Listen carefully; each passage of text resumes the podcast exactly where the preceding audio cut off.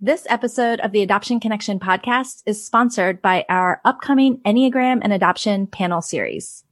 In this three part series, we'll feature adoptive moms representing each of the nine types. Our hope is to bring greater insight and compassion to one another and ourselves. These will be valuable conversations, even if you don't have prior Enneagram experience.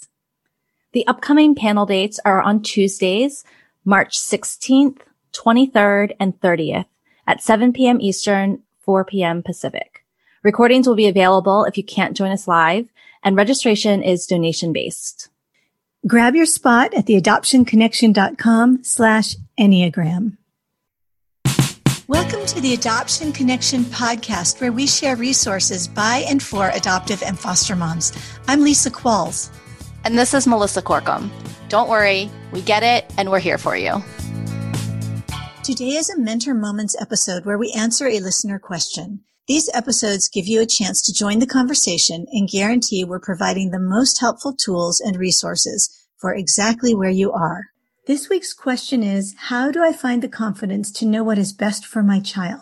I love this question. It really made me think because honestly, confidence has come really naturally to me my entire life. And I haven't always been confident in what's been best for our kids, but I'm never, I feel like I'm never spinning my wheels for too long. And, you know, Lisa, as we were talking about this before we hit record, we were talking about how as we've gotten more knowledge from the Enneagram and understood really the different ways that people tick, that that really informs this question too, because now we kind of understand that different people are wired different ways. And so they may draw confidence from different things. So there's not like an easy one off answer to this question, which is why we thought it would be a great episode to kind of chat a little bit about because um, you may be thinking, that's a great question. I need to know the answer. And then the answer might be different for every one of you.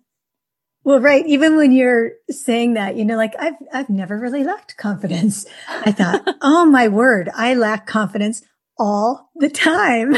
And so with my particular personality, I just cannot, it's really hard for me to accept making mistakes.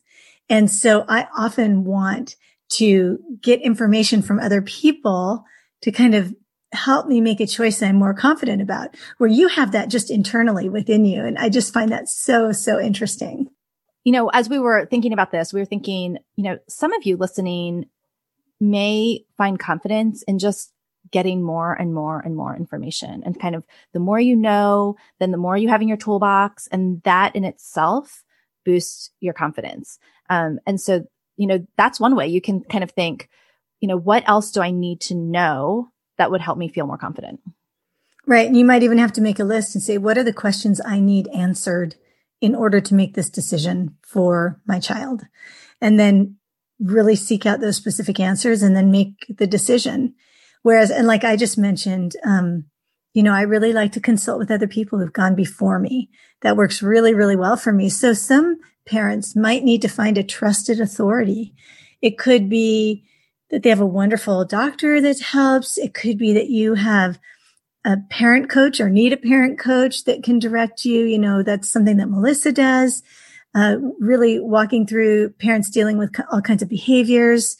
You might need someone to who's just sort of an older, wiser person who's walked ahead of you, which is a little bit more what I do with mentoring.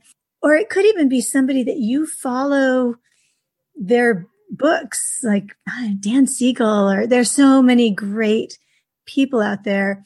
And so you might be looking for a trusted authority who can help you be confident in your decision.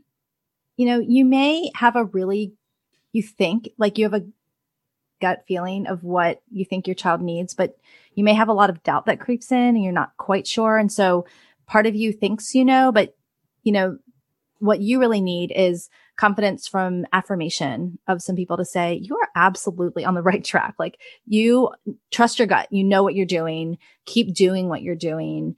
Um, just some encouragement. And that can come from lots of different ways. A small group, from a local support group, from an online support group. And Lisa has a hope circle on Facebook, which, you know, provides so much encouragement for moms. And we just say like, you know, it's, it's okay to feel like this is hard and keep doing what you're doing. Absolutely. And of course, one of the things we talk about a lot here, and Melissa especially talks a lot about redefining success. What does it actually mean to you to have confidence in making decisions for your child? What is that going to look like? What would success be for you in that?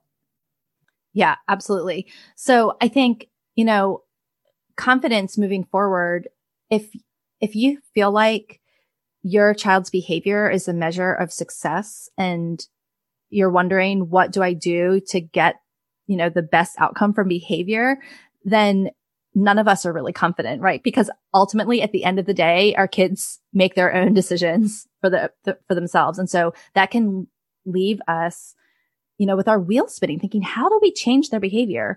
Um, but if you really define success by, you know, putting one foot in front of the other, doing the things that you know are the best things when it comes to relationship and providing for your child and setting them up for success, um, and kind of let the rest, you know, the cards fall where they may, then that gives you a new sense of confidence, right? Because you don't have to worry about the outcome so much. You just have to worry about the faithful steps. And I think that really has bolstered my confidence even more is I'm like, I just know what I am doing. You know, I know that I need to get up and smile at my kids every day and provide them with healthy food and, you know, provide accommodations to the best of my ability. But then after that, I can't control the rest. And so that has helped me not get stuck in that like, you know, decision matrix of, you know, what do I do next? Because um, I don't have to worry so much about the outcome. That's a good point. I think also it's important to remind yourself that you are the best parent for your child. You, your child is in your family for a reason. I don't believe it's random. Your child's in your family for a reason because you are meant to be this child's parent, even if it's only for a season. And so I think you need to draw some confidence from that. You're this child's mom. I remember a therapist who told me to tell my child, you know, just say to her, I'm the best thing that ever happened to you. now, that was not easy for me to actually do, but it is such a good reminder that this child is meant to be mine, at least for this season, if you're fostering. And, um, you can have confidence in that. And I think for me, that feeds right into the topic of faith. If you're a person of faith, then I think you can trust in God's sovereignty that he has placed your child in your family and have confidence in that. And I think we can have confidence that when we go to him for wisdom, that he will give it to us. When we go for him, go to him when we are confused, uncertain, we can ask him to give us a clear path so that all we have to do is step into it. Yeah, absolutely. And I think also at the end of the day, I think fear causes us to lose confidence very quickly.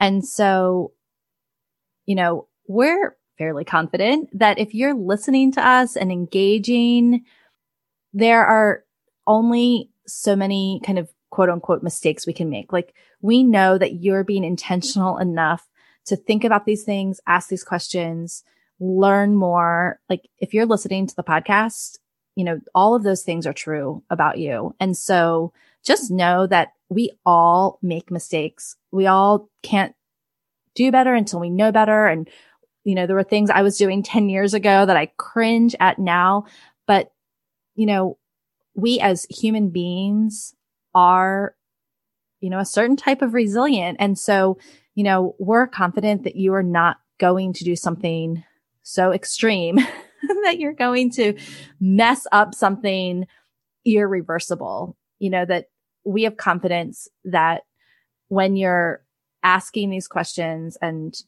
being in community and reading the books and all of those things that you are doing the very best that you can. And so have confidence in that. Right. And have confidence in a decision for now. It doesn't have to be forever. Especially I think about this a lot with education when someone's saying, Oh, should I homeschool? Should I put my child in private school? Should I put, you know, you can make a decision for one year or one semester. Or you can say, we're going to try this new therapist four times and we'll see, you know, so you're not most, a lot of our decisions are not forever permanent decisions. They are things that we can try, see if they're helpful for our child and our family. And if they're not, then say, okay, check that one off. That one was not useful. We'll try something different. So if you have a question you'd like us to chat about here on the podcast, you can email us at email at theadoptionconnection.com or even better, you can call us. We have this phone line that nobody answers. It doesn't ring anywhere and it's available 24 hours a day. You can call and leave your question there at 208 741 3880. Before you go, we'd love to connect with you on social media. You can find us on Facebook or Instagram as The Adoption Connection. Thanks so much for listening. We love having you. If you enjoyed this episode, please leave a quick review over on iTunes. It will help us reach more moms who may be feeling alone. And remember, until next week, you're a good mom doing good work, and we're here for you. The music for the podcast is called New Day and was created by Lee Rosevere.